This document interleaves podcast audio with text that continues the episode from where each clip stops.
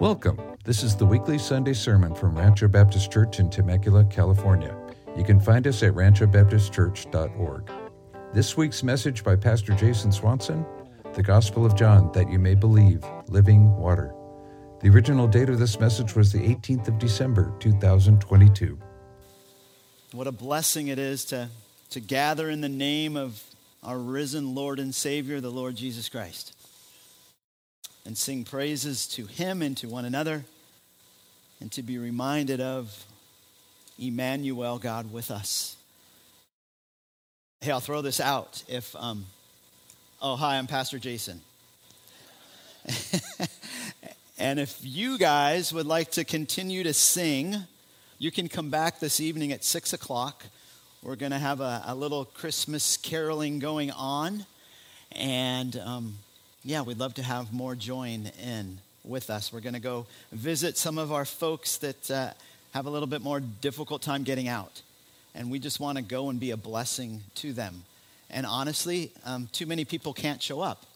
So please come and join us. We'll be meeting here at church at 6 o'clock, leaving about 6.15. We'll kind of do little caravans, cruising around to di- different people's homes. And it should be an awesome time of fellowship, singing praise to the Lord, and being a blessing to not just folks that uh, are affiliated with RBC, but like we go to an apartment complex and people usually like open their doors and peek their heads out and, and listen, and it's just a, a blessing to many folks.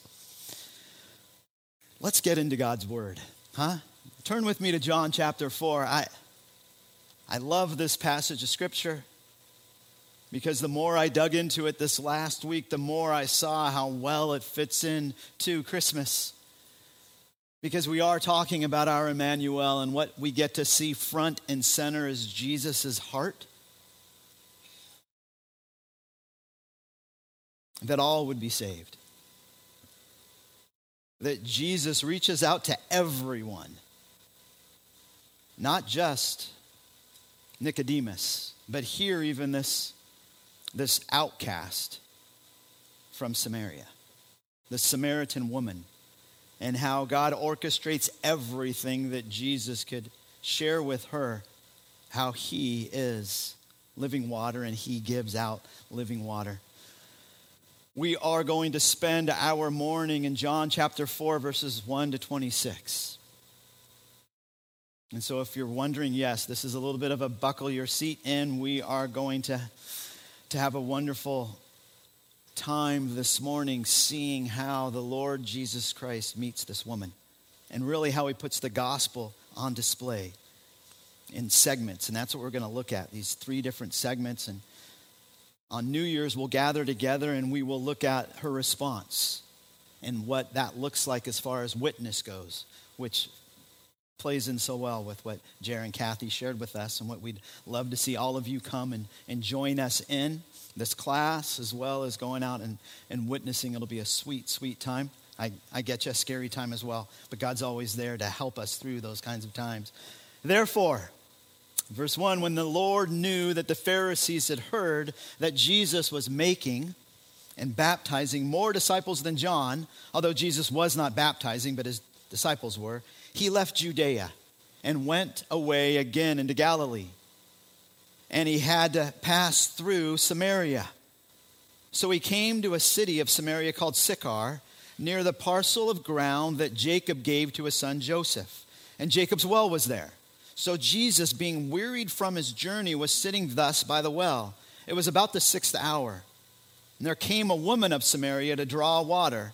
And Jesus said to her, Give me a drink for his disciples had gone away into the city to buy food. Therefore, the Samaritan woman said to him, How is it that you, being a Jew, ask me for a drink since I'm a Samaritan woman? For Jews have no dealings with Samaritans.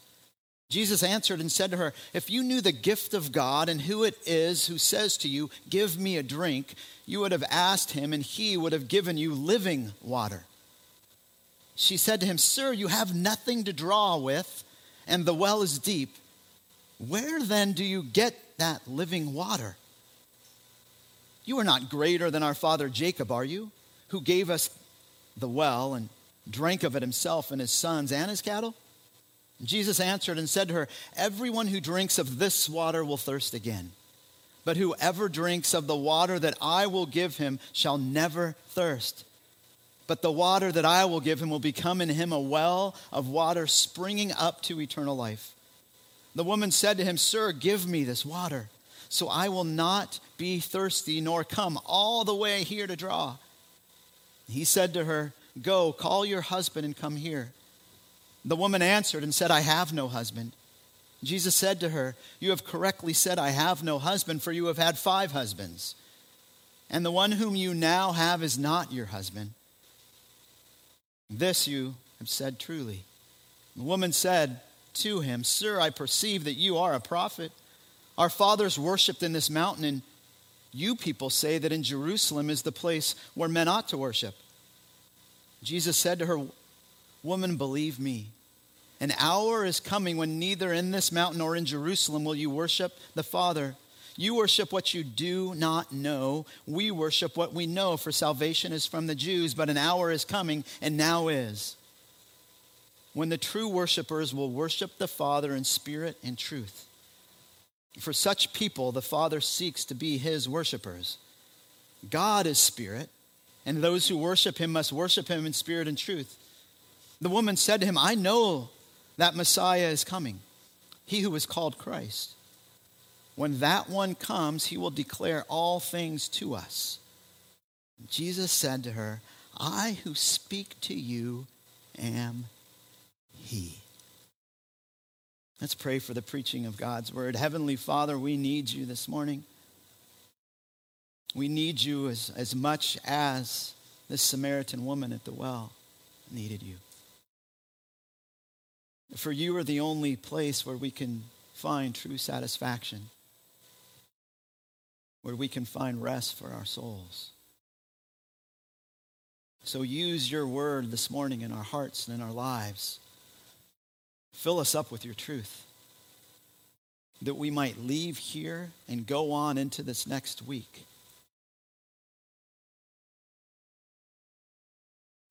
Bearing your message sharing your good news with others. And if we have not trusted in you, if we have not drunk the living water that you offer the Samaritan woman, may you use this time now to bring those who don't know you to a saving knowledge of you. As your gospel goes forth, as your word is proclaimed. And it's in Christ's name that we pray. Amen. So, as we pull back and we look at John chapter 4 and these first 26 verses, what, what do we see here in these verses? What would you say? Is this an easy account? What we see here is the same thing that we're going to celebrate a week from now on Sunday the birth of Jesus Christ. And, and what we see in both of those accounts are things that I, I believe at times we forget because we're so familiar. We're familiar with Christmas, we're familiar with Jesus' birth. No doubt we're familiar with this story of Jesus and this woman at the, at the well. But really, what we see as we unfold this is Jesus does the unexpected. Everything that Jesus does here in John chapter 4, verses 1 to 26, goes completely contrary to what would have been the norm, what everyone would expect a good Jew like Jesus to do. And as we pull back and think through Christmas, and as we look at the birth of our Lord, that too is totally unexpected. You would expect Jesus, the Son of God, coming in flesh, to be born in a mansion, to be born in a kingdom, a kingdom's palace, right? A king's palace. The nicest place on earth, with all the servants attending Mary. And yet, what we see, what we'll see next week, what we see here is the unexpected. Jesus doesn't always do the things that you would think you and I would expect him to do he surprises us. And if you're not surprised by this text this morning in these 26 verses, then the Lord has something to teach you. And if you're looking at Christmas the way that you look at Christmas every year, and you don't come to this time of year and to this season and to this baby who is unlike any other baby born in this manger. And if you don't come away with wonder and awe over that, then the Lord wants to remind you of something that, that perhaps you've, you've lost with just the gathering with the family. And please don't, don't think that I'm minimizing that. Praise the Lord for opportunities to gather with our families. It's just at times we don't really see that Jesus is surprising us. We tend to think of Jesus maybe like you, you think of Santa Claus, that, that, that he's so easy to talk to. And that, that when, when he talks, that what he says just, just, oh, it rings in your ears and it is so gentle and kind. And yet, at times, we, we hear, and what we're going to see this morning is these words would have not been easy for this woman to hear, but they were the words that she needed to hear. And what Jesus does is something no one else can do. In all of creation, that all of humanity has this longing, has this deep desire and this thirst for something better. That is what this is all about as we look at the Samaritan woman this morning. And we could all attest to the fact that we desire for something greater, something better, more fulfilling in our lives. And we look for it in all the wrong places. Because anywhere outside of finding this fulfillment in our relationship with God through Jesus Christ will not satisfy us. It'll leave us longing for more. And then Jesus says to us in this, well, in fact, let's look at it. Matthew chapter 11, verses 28 to 30. And this would be a good verse for you, verses to underline in your Bible. These are so, so sweet. And this is our Emmanuel letting us know. This is the heartbeat of Jesus. This is why he goes the route through Samaria. This is why he stops in the noonday sun when nobody would normally stop there and goes to the well because he's seeking her out. And he wants to impart to her eternal life. And he wants her to drink deeply of this life here. Look at what Jesus says. Matthew chapter 11, 28 to 30. Come to me, all who are weary and heavy laden, and I will give you rest. Take my yoke upon you and learn from me, for I am gentle and humble in heart, and you will find rest for your souls. That's what this woman needs. For my yoke is easy and my burden is light.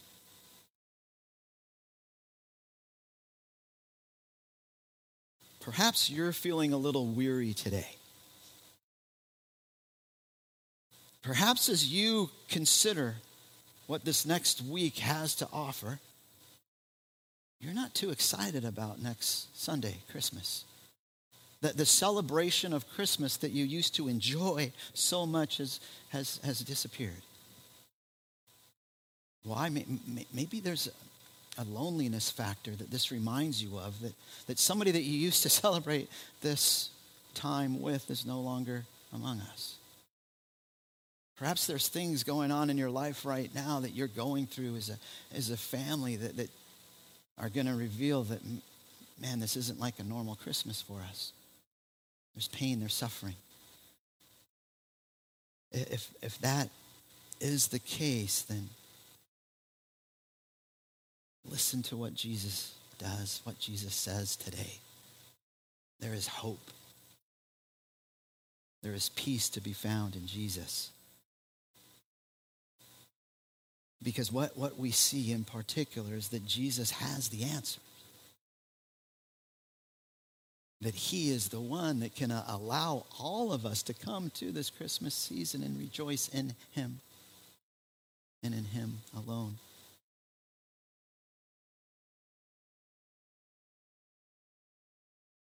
In these verses this morning, we're going to see Jesus gathering one of his sheep. And he does it by, by using this, this weird place, this well. And using the well and the water there as an object lesson.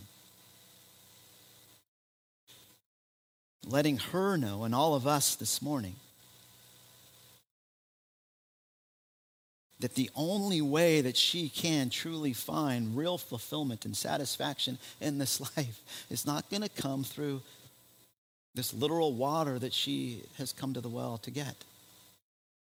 But, but the only way that she can find satisfaction and true fulfillment in life is through believing in the Lord Jesus Christ, accepting him as her Savior, her sin bearer. And then she will receive this living water eternal life. And he does this in, in, in three stages in these verses.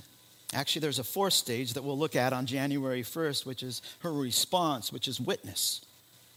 We could just look at this as water, worship this morning, and witness. But I want us to look at this as a sort of gospel proclamation, carrying on even with what, what Jer and Kathy came up here and, and shared, hoping that, that maybe this will encourage you as you walk in, into this next week. And the Lord gives you opportunities to share Him with others. That you look at it from the perspective of Jesus and how He met this woman. And that God, in His providence and His goodness, orchestrated everything to happen exactly the way that this happens, just like He's going to orchestrate whatever you're going to come in up against this particular week. And He's going to bring someone to you. The question is, are you ready? Are you ready to share Jesus with them like Jesus shared himself with her? First, we're going to see living water is declared. Second, we're going to see living water is to be desired. And third, we're going to see living water is given. Living water declared to everyone. He does more than just offer water to her, literal water, or asking her for water. He declares that everyone needs to know that He is the Savior, that He is the Christ, that He is the Messiah. He makes a declaration, not just to the Samaritan woman, but to the entire world. I am the living water of eternal life. Come and drink from me. And the backdrop is given for us in the first six verses, where we see that, as we remember from last week, that, that Jesus and John the Baptist were baptizing in pretty much the same area. And so they began competing. And John's disciples weren't excited about it because Jesus was becoming more and more popular, more popular than John. Now, we're, now we hear that the Pharisees heard about this as well. And as they hear about this, we're not certain exactly what the reason is, but as, as this becomes known, Jesus then decides okay, we need to leave Judea and we need to travel up north. We need to go to Galilee. We need to get out of this vicinity. We need to stop this interaction and this friction that's happening. And so then we see that they travel, that he travels. And you could just fly through this if you don't understand the history behind this and not think of this as, as very significant. But if you understand the history and the geography, man, this is huge. Why? Because there's three different ways to get from Judea to Galilee.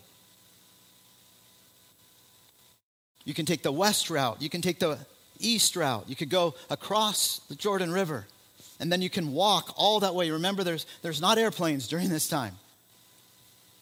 There's not buses you can catch like you can today. If you're going to go that direction, it would, it would take you five to seven days. You can go a different route that's on, on the west. That would take you seven to 10 days. We're talking a long time to get from point A to point B. Or what you could do if you wanted to take a shortcut, but this was dangerous. Literally, this was dangerous. And this was something that wasn't looked on as a good and wise decision for a God fearing Jew, what you could do is you could go right through the middle of Samaria and you could take that central route. And if you did that, it would only, only take you three days. The problem is, is the relationship that had been established between the Samaritans and the Jews was not a good one. They did not like each other at all. Exclamation mark, exclamation mark, exclamation mark. They did not get along. And this stems all the way back to Israel's history, back to the Assyrians coming in and taking captive the northern kingdom. And if you'll remember what happened there as they were taken away, they brought in, the Assyrians did, other nations, Gentiles. And then what the Jews did at that point, these Samaritans, they started intermingling. They started marrying other people groups. And then they became known as the half breeds. What intensified this was what happened in the south and in Judah, who was also captured or overcome by the Babylonians in 586.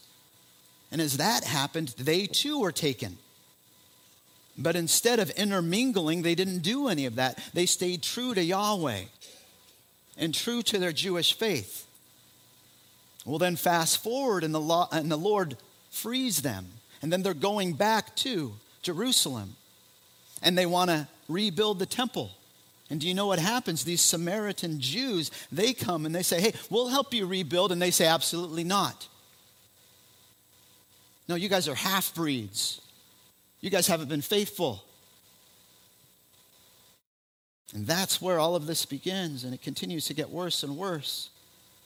And so they, the Samaritans actually build their own temple, Mount Gerizim, which happens to be right at the base of where this well is. So as you're at this well, you can look up and you can see this mountain. You can see where they would be worshiping. And to make matters even more complicated, all they believed that was the Holy Scripture of the Old Testament, the, the canon of the Old Testament, they didn't believe it uh, uh, in what we have as the canon. They said it stopped at Moses, and after that, it wasn't true. All they believed in was the Pentateuch. On top of that, there were battles that would go on. The Jews actually went over and destroyed their temple later. There's all sorts of things that, that were happening that they believed that if you had any kind of interaction with the Samaritans, you became impure, unclean. So even if you did go through Samaria, you couldn't eat food that was given to you by a Samaritan. That would make you unclean. So you had to be very careful in how you presented yourself and how you acted as you were going through Samaria. If you even chose to go that way, which most Jews wouldn't. All of this is the backdrop for Jesus choosing to go the direction that they went. I believe it goes even further. I believe that Jesus knew that he was going to meet this woman, and that if all of his band was with him, that she wouldn't have said anything to him. So he tells them to go further. And they come to the well. Verse 6. And notice what we hear about Jesus Christ that he is what? Tired. That he is weary. That he was what? Like us. That he was human. That he, like you and I, would get tired over time. It was asked me this last week hey, Jason, do you believe that Jesus cried as a baby? Because we sing this song and it says that he, that, that he doesn't cry. And I said, Yes, I believe Jesus cried because it's not a sin to cry. And so Jesus never sinned, but everything that we do as, a, as humans, he went through. And he was dependent upon Mary just as we would be dependent upon our moms. And what do babies do when, when their, their diaper gets full? They cry. When they get hungry, they cry. So, yes, I'm assuming that Jesus did indeed cry. And so he gets tired and he sits down just like you and I. This should be an encouragement to us all. Why? And this should also be a reminder that who we are celebrating this Christmas was 100% man, just like us. That he'd get tired just as you and I get tired. And what he's really there for is an opportunity to share with this Samaritan woman how to receive eternal life and how to be forever changed by drinking this living water.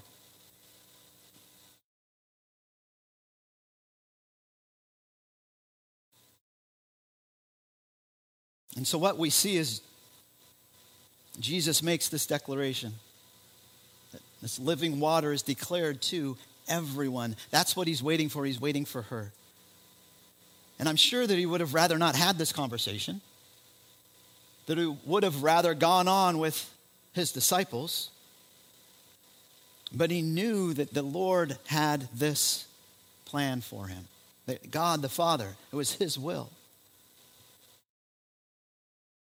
And Jesus is going to give us what I want to call five insights on sharing the gospel as we look at this passage. This is on top of the outline. So you can put this wherever you want them. But I believe these are helpful. This first insight that we get from Jesus is this be committed to sharing about Christ no matter how tired you are. We can always come up with a thousand excuses. You're probably already thinking them through as to why you can't come to the class on evangelism that we're going to have. But isn't it funny and isn't it true that the Lord uses us in those kinds of times when we're tired and we think that, oh, this isn't going to be anything? The times when, when, when, when my sermons seem to be most impactful is when I'm totally unaware of them. And I think, oh my word, that was, that, was a, a bad explosion in the wrong way. I was all over the place. And yet God meets someone through his word being proclaimed. You see, God wants to use us in spite of us. And oftentimes when we're tired, that's a good place to be because we have to depend upon him.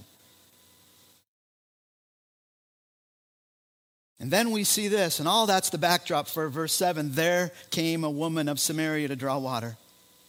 And Jesus said to her, Give me a drink. There is so much significance in what is happening here. The fact that Jesus even talks to her, you didn't talk to a woman as a Jewish guy. As a rabbi, no, you, you would become so disrespected, you could lose your job, so to speak, as a rabbi by talking to a woman. They wouldn't even talk to their wives or their daughters. And some of them were called this the bruised and bleeding Pharisees. Do you know why? Because when they saw a woman, they'd close their eyes and they'd walk into walls and all sorts of other things because they didn't want to see a woman, so they'd be all bruised and beaten. Why? Because they wanted to look so righteous. Yeah, try that. That's not going to go well. That, that, that's the background to Jesus sitting here and speaking to this woman. But on top of that, think about the history of the nation of Israel and all the godly men and where they met their wives. Moses? Isaac? Well, it wasn't so much Isaac, but the man sent for him, right, by his dad Abraham. Where, where, did, where did he find her? It was at the well. So just this whole location is a place that, that you would say it's, it's, it, it makes you think of, wow, are you going to marry her? That's not his intention at all. He wants to rock her world, but not by proposing to her, by offering, giving her this. What? Living water. Man, I want to see your life become nothing like you think it can become. So it was noon. That's significant too. Why? Because nobody comes to the well at noon. Jesus is there, and I, I, believe he's there intentionally waiting for her. And he didn't bring his little bag with a rope attached to it that you'd normally use to get water out of a well. And this is a deep well. Most believe 100 feet deep, it's, it's long. But he didn't bring that. He let the other guys take that. Why? Because he wants to pull her in. And he wants to engage her, and he wants to engage her not on small talk, but on spiritual talk that would minister to her soul. Not easy talk, but the talk that she needed that was pointing to him. So he goes against the cultural norm. He does the complete opposite of what would normally be expected for a godly Jew all with the intentionality of letting, I would say, not just this woman, but all of Samaria, including his disciples and the entire world, hey, I desire that all would be saved. That you're never too gone for Jesus to save you.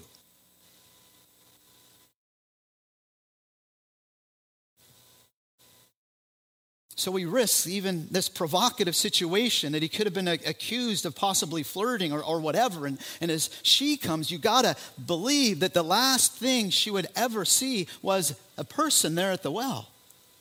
And then a man, and then she knows he's Jewish.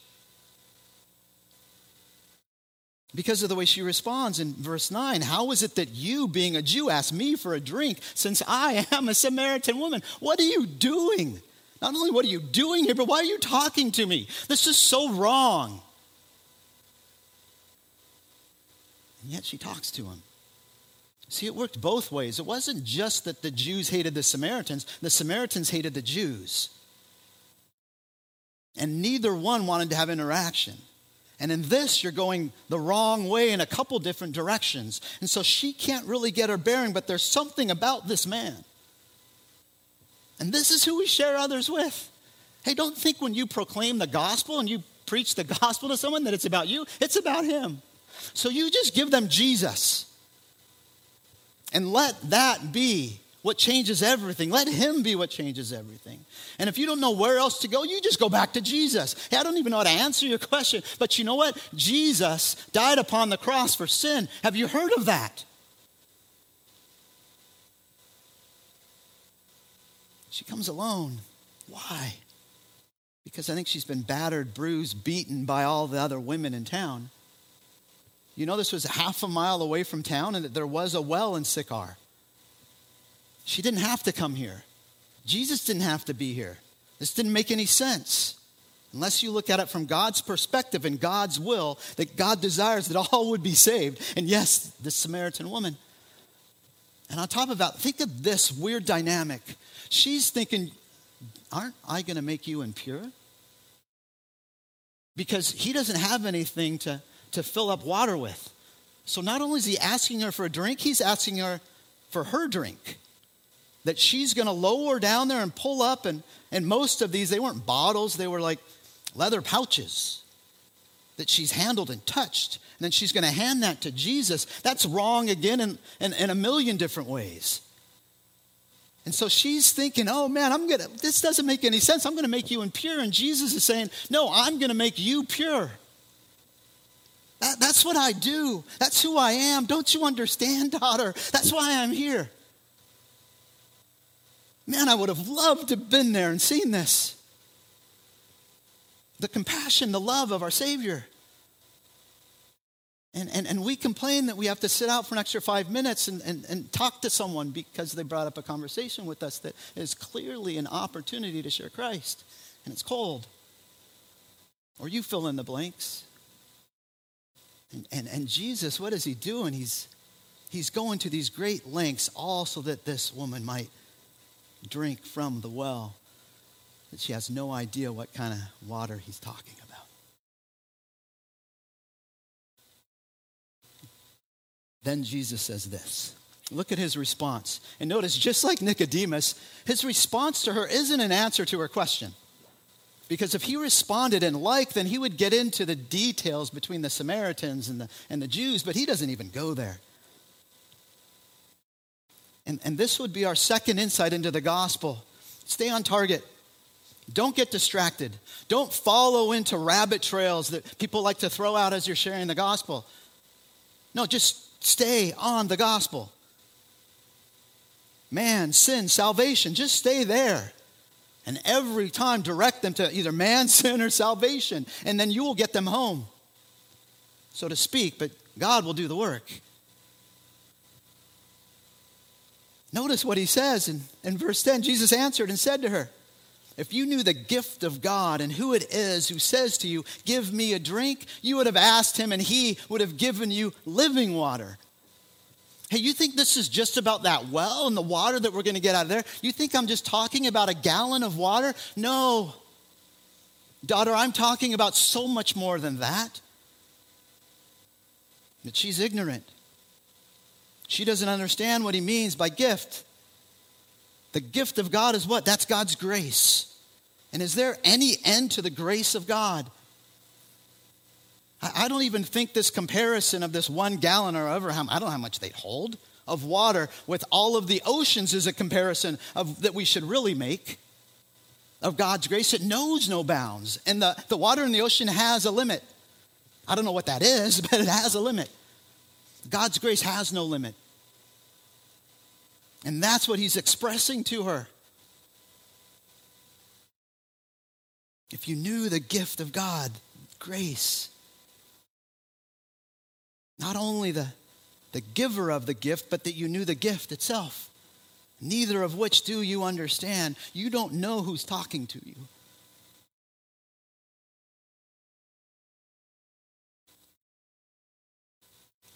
She didn't know what he came to bring, which is the gift of eternal life. When, she, when he says living water, her mind is going to go in exactly a certain di- direction. It's going to go away from this well, this stagnant water. It's kind of sitting there. And yes, it does. It comes up, but it doesn't come all the way up to the top of the well. So that would be like grade C level water. When he says living water, he is talking about an underground stream. Have, have you ever tapped into one of those? In our village, we found one in Papua New Guinea. Changed a whole lot in our village. Why? Because when water gets low, and it barely ever got low, but when it gets low, hepatitis shows up. Why? Because they're drinking from that river. And yet they're using that river for you know what. And as that excrement and that urine comes down, it can get you sick. So if you can find another water source, praise Jesus. And then you can tap into that. And then you have an unending source of water. That's the picture here. That water that you could get hepatitis from, or this water that is never ending and that is cold and sweet, that I remember the whole village running to and being so excited about. It didn't last long because somebody got upset and broke this and broke that, as man is. But, but the picture here is that. And she would hear this and, and, and, and go, What? But she'd also have this understanding. She'd have an Old Testament understanding that would stop short. Turn, turn with me to Jeremiah. This is such a good passage because this is how God describes himself in God's Word. This whole aspect of this word, living water, is used to describe God, Yahweh, in the Old Testament. It's used also in Acts, and, we'll go there next to see the Holy Spirit. That is what is being pictured. That is who Jesus is speaking of when he speaks of living water. Jeremiah chapter 2, verse 13. This is what God says to his chosen people, Israel. He says this For my people have committed two evils, two wrong things against me. First, they've forsaken me, they've turned away from me. But look at what he calls himself. They've turned away from me, the fountain of living waters. That is who I am. I am the eternal one that gives eternal life. Seen in these living waters, to hew for themselves cisterns, broken cisterns that can hold no water. They've turned to something else. God substitutes.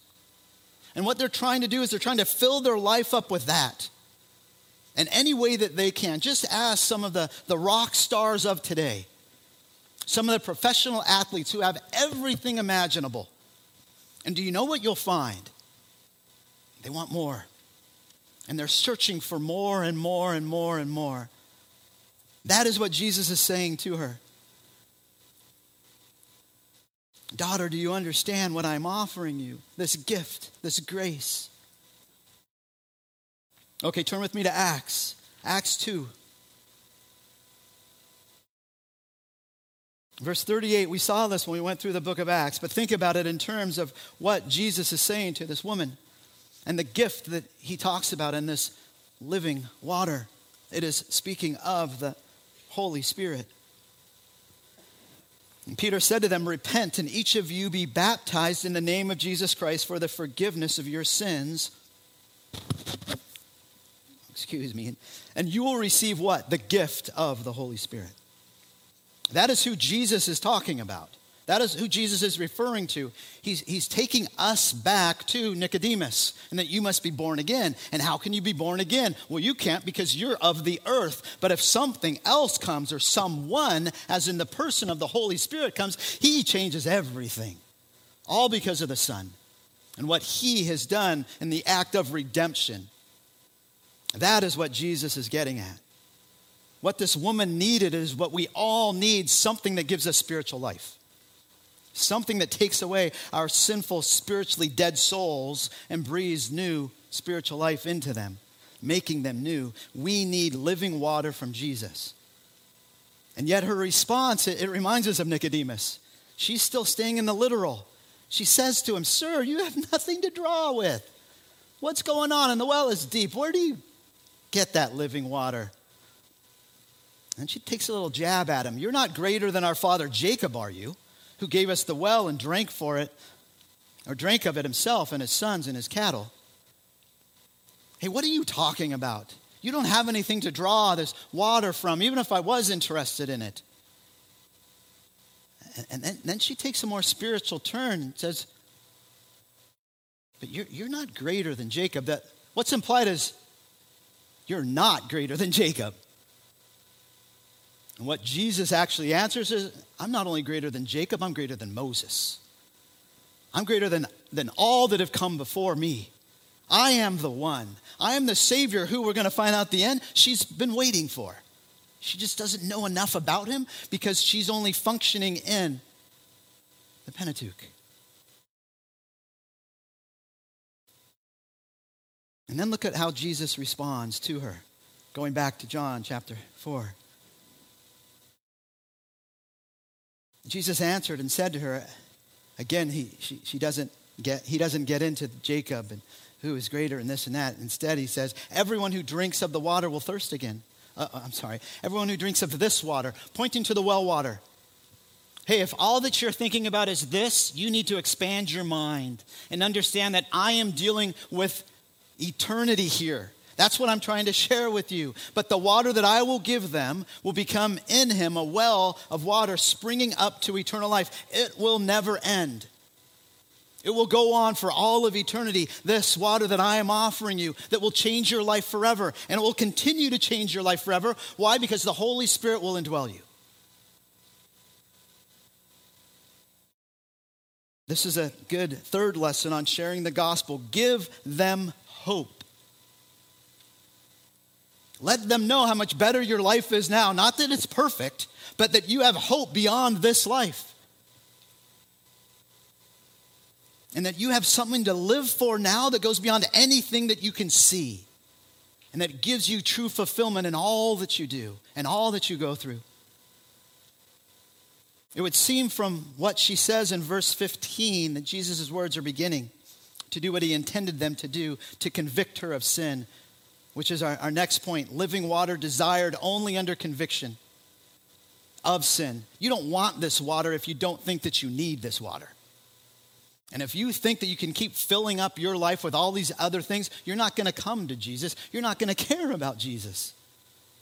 And so that's what we see in, in verse 15. The woman said to him, Sir, give me this water so I will not be thirsty nor, nor come all the way here to draw. Again, we see this, this was not an easy thing for her to do to come to this well. She wants to be lifted of the burden that, that she's been bearing. But she's certainly not going to come out and tell him about all the guys. She's letting him know, man, I want help. Please give me some help. But she's still missing the fact that, that what he's trying to deal with is her heart. That in the human heart of all people, there's a thirst for something that can only be satisfied by Jesus Christ. I would have loved to seen this woman's face as he responds the way that he responds. Again, not responding in like to what she just said. Instead, he goes for the jugular and he goes right after her. Does this seem kind? Is this your picture of Jesus? Does this surprise you? This should surprise you. I'm not saying this is the way all of us should minister to others and evangelize, but at times, maybe we need to come out more and just say, man, is, is what you're doing right now really working for you? Because that's where Jesus goes. He said to her, Go call your husband and come here. He waits. We know that he's talking about real people because he's like, go bring him. And the woman answered and said, I have no husband. And Jesus said to her, and I wonder how quickly his response happened. Did he just let it settle there in the air for a while? Or if he right away just came right to her and said, You've correctly said, I have no husband, for you've had five husbands, and the one whom you now have is not your husband. This you have said truly. Who could know what he knows about her? He's not from her town, he's from a different place. She's never seen him before. He is God. And he knows everything about you everything about your past that you never told anyone. And yet, what is so amazing about this is that Jesus still graciously extends the declaration of the gospel to her and this eternal life in the living water. He says, Drink, believe in me. Man, I know you. I know everything that you've been through, and you can't run out of my grace.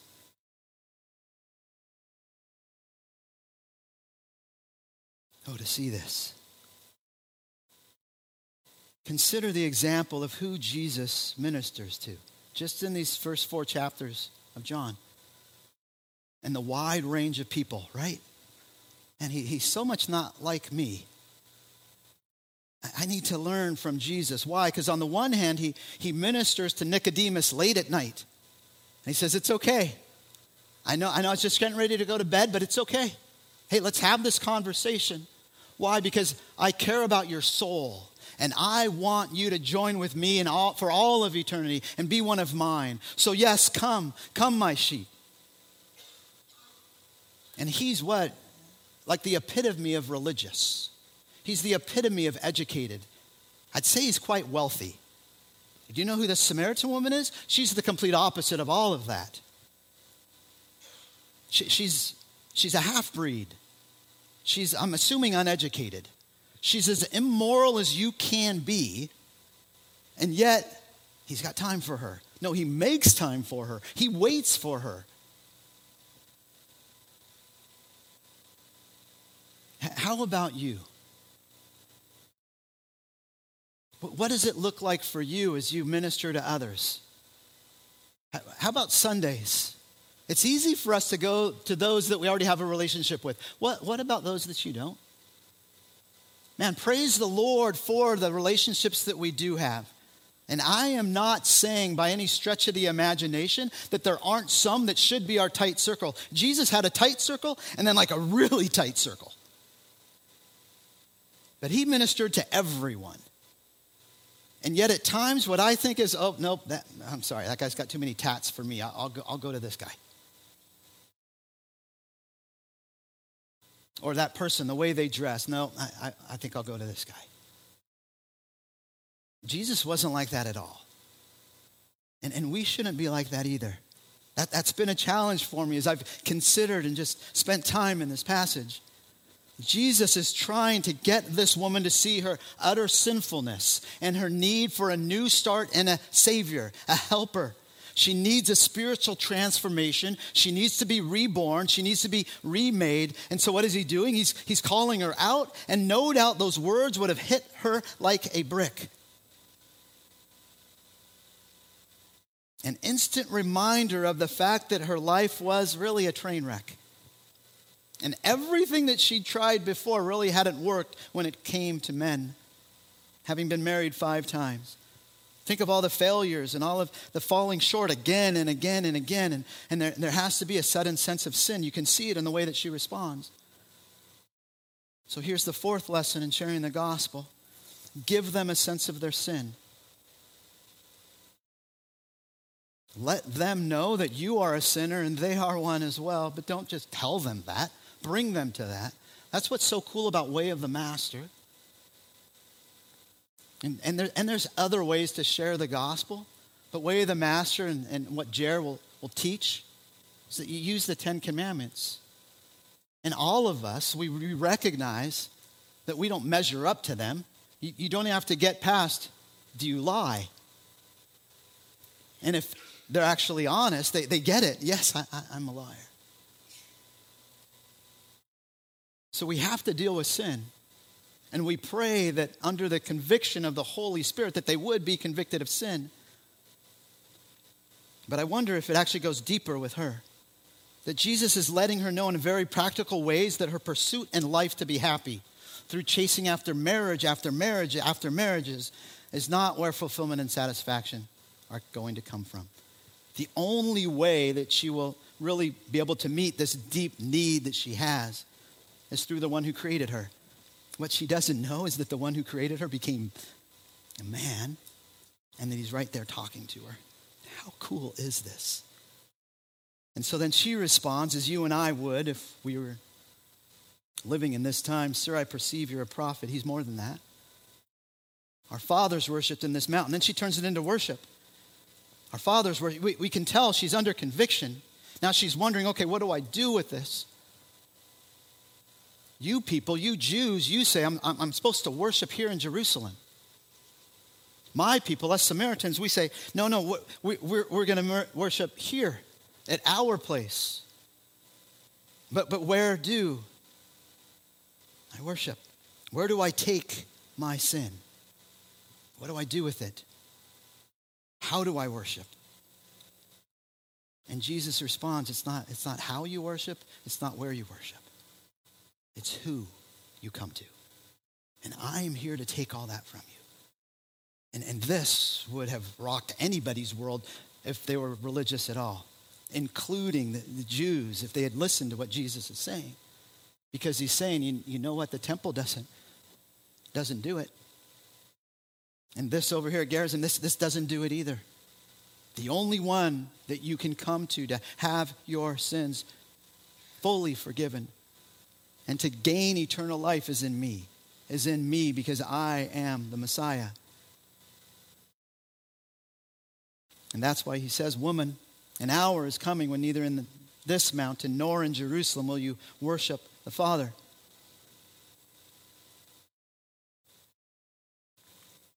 You worship what you do not know because they're ignorant because they only had the, the Pentateuch. We worship what we know. But an hour is coming, and now is when true worshipers will worship the Father in spirit and truth.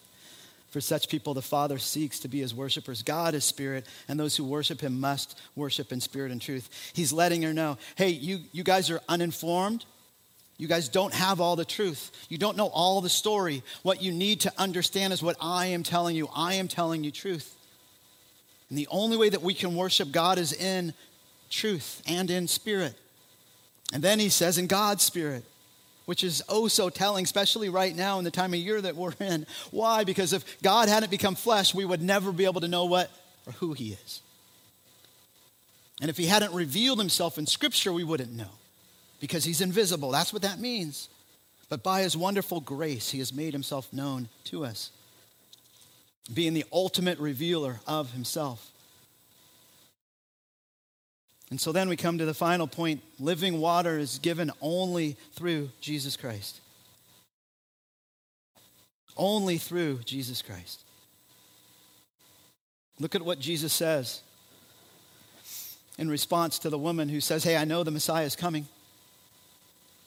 He who is called the Christ, when that one comes, he will declare all things to us. Jesus said to her, I who speak to you am he. Notice that in most likely in your Bible, that he is italicized. That's because it's not in the original, in the Greek. There is no pronoun in the Greek. Literally, what it says in the Greek is, I who speak to you am, period. And this, this woman would have known what he's getting at.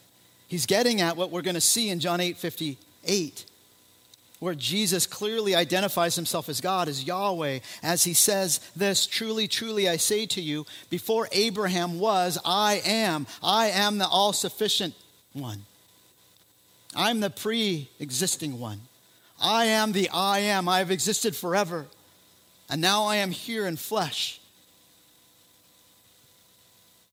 I am the Savior. Implied, will you believe? Will you trust me? And we're going to see in, in a couple weeks what her response is. The question for us all this morning is what is your response to what Jesus says here? Are you worshiping him as the Savior? Let me pray for us as the worship team come up. Heavenly Father, we, we stop and we thank you so much for your word and the truth that it contains. We thank you for a Savior that does the unexpected. We thank you for your wonderful plan of redemption and salvation that is extended out to the entire world. Yes, the Samaritans. Yes, the Jews, and even to us. And we are so thankful that you have saved us and that we know what the true meaning is Christmas. That you are the Emmanuel, Lord Jesus. You are God with us. We thank you for that reminder as we've seen it this morning in John chapter 4 and this woman at the well. And we pray that you would use us as we go out from here today into this coming up week. That we would honor you in all that we do. That we would remember you for who you are and all your greatness and your majesty, Lord. And that we would look even at this as totally unexpected. That you, the, the God of the universe who created everything, became man, lived a perfect life, and then died upon a cross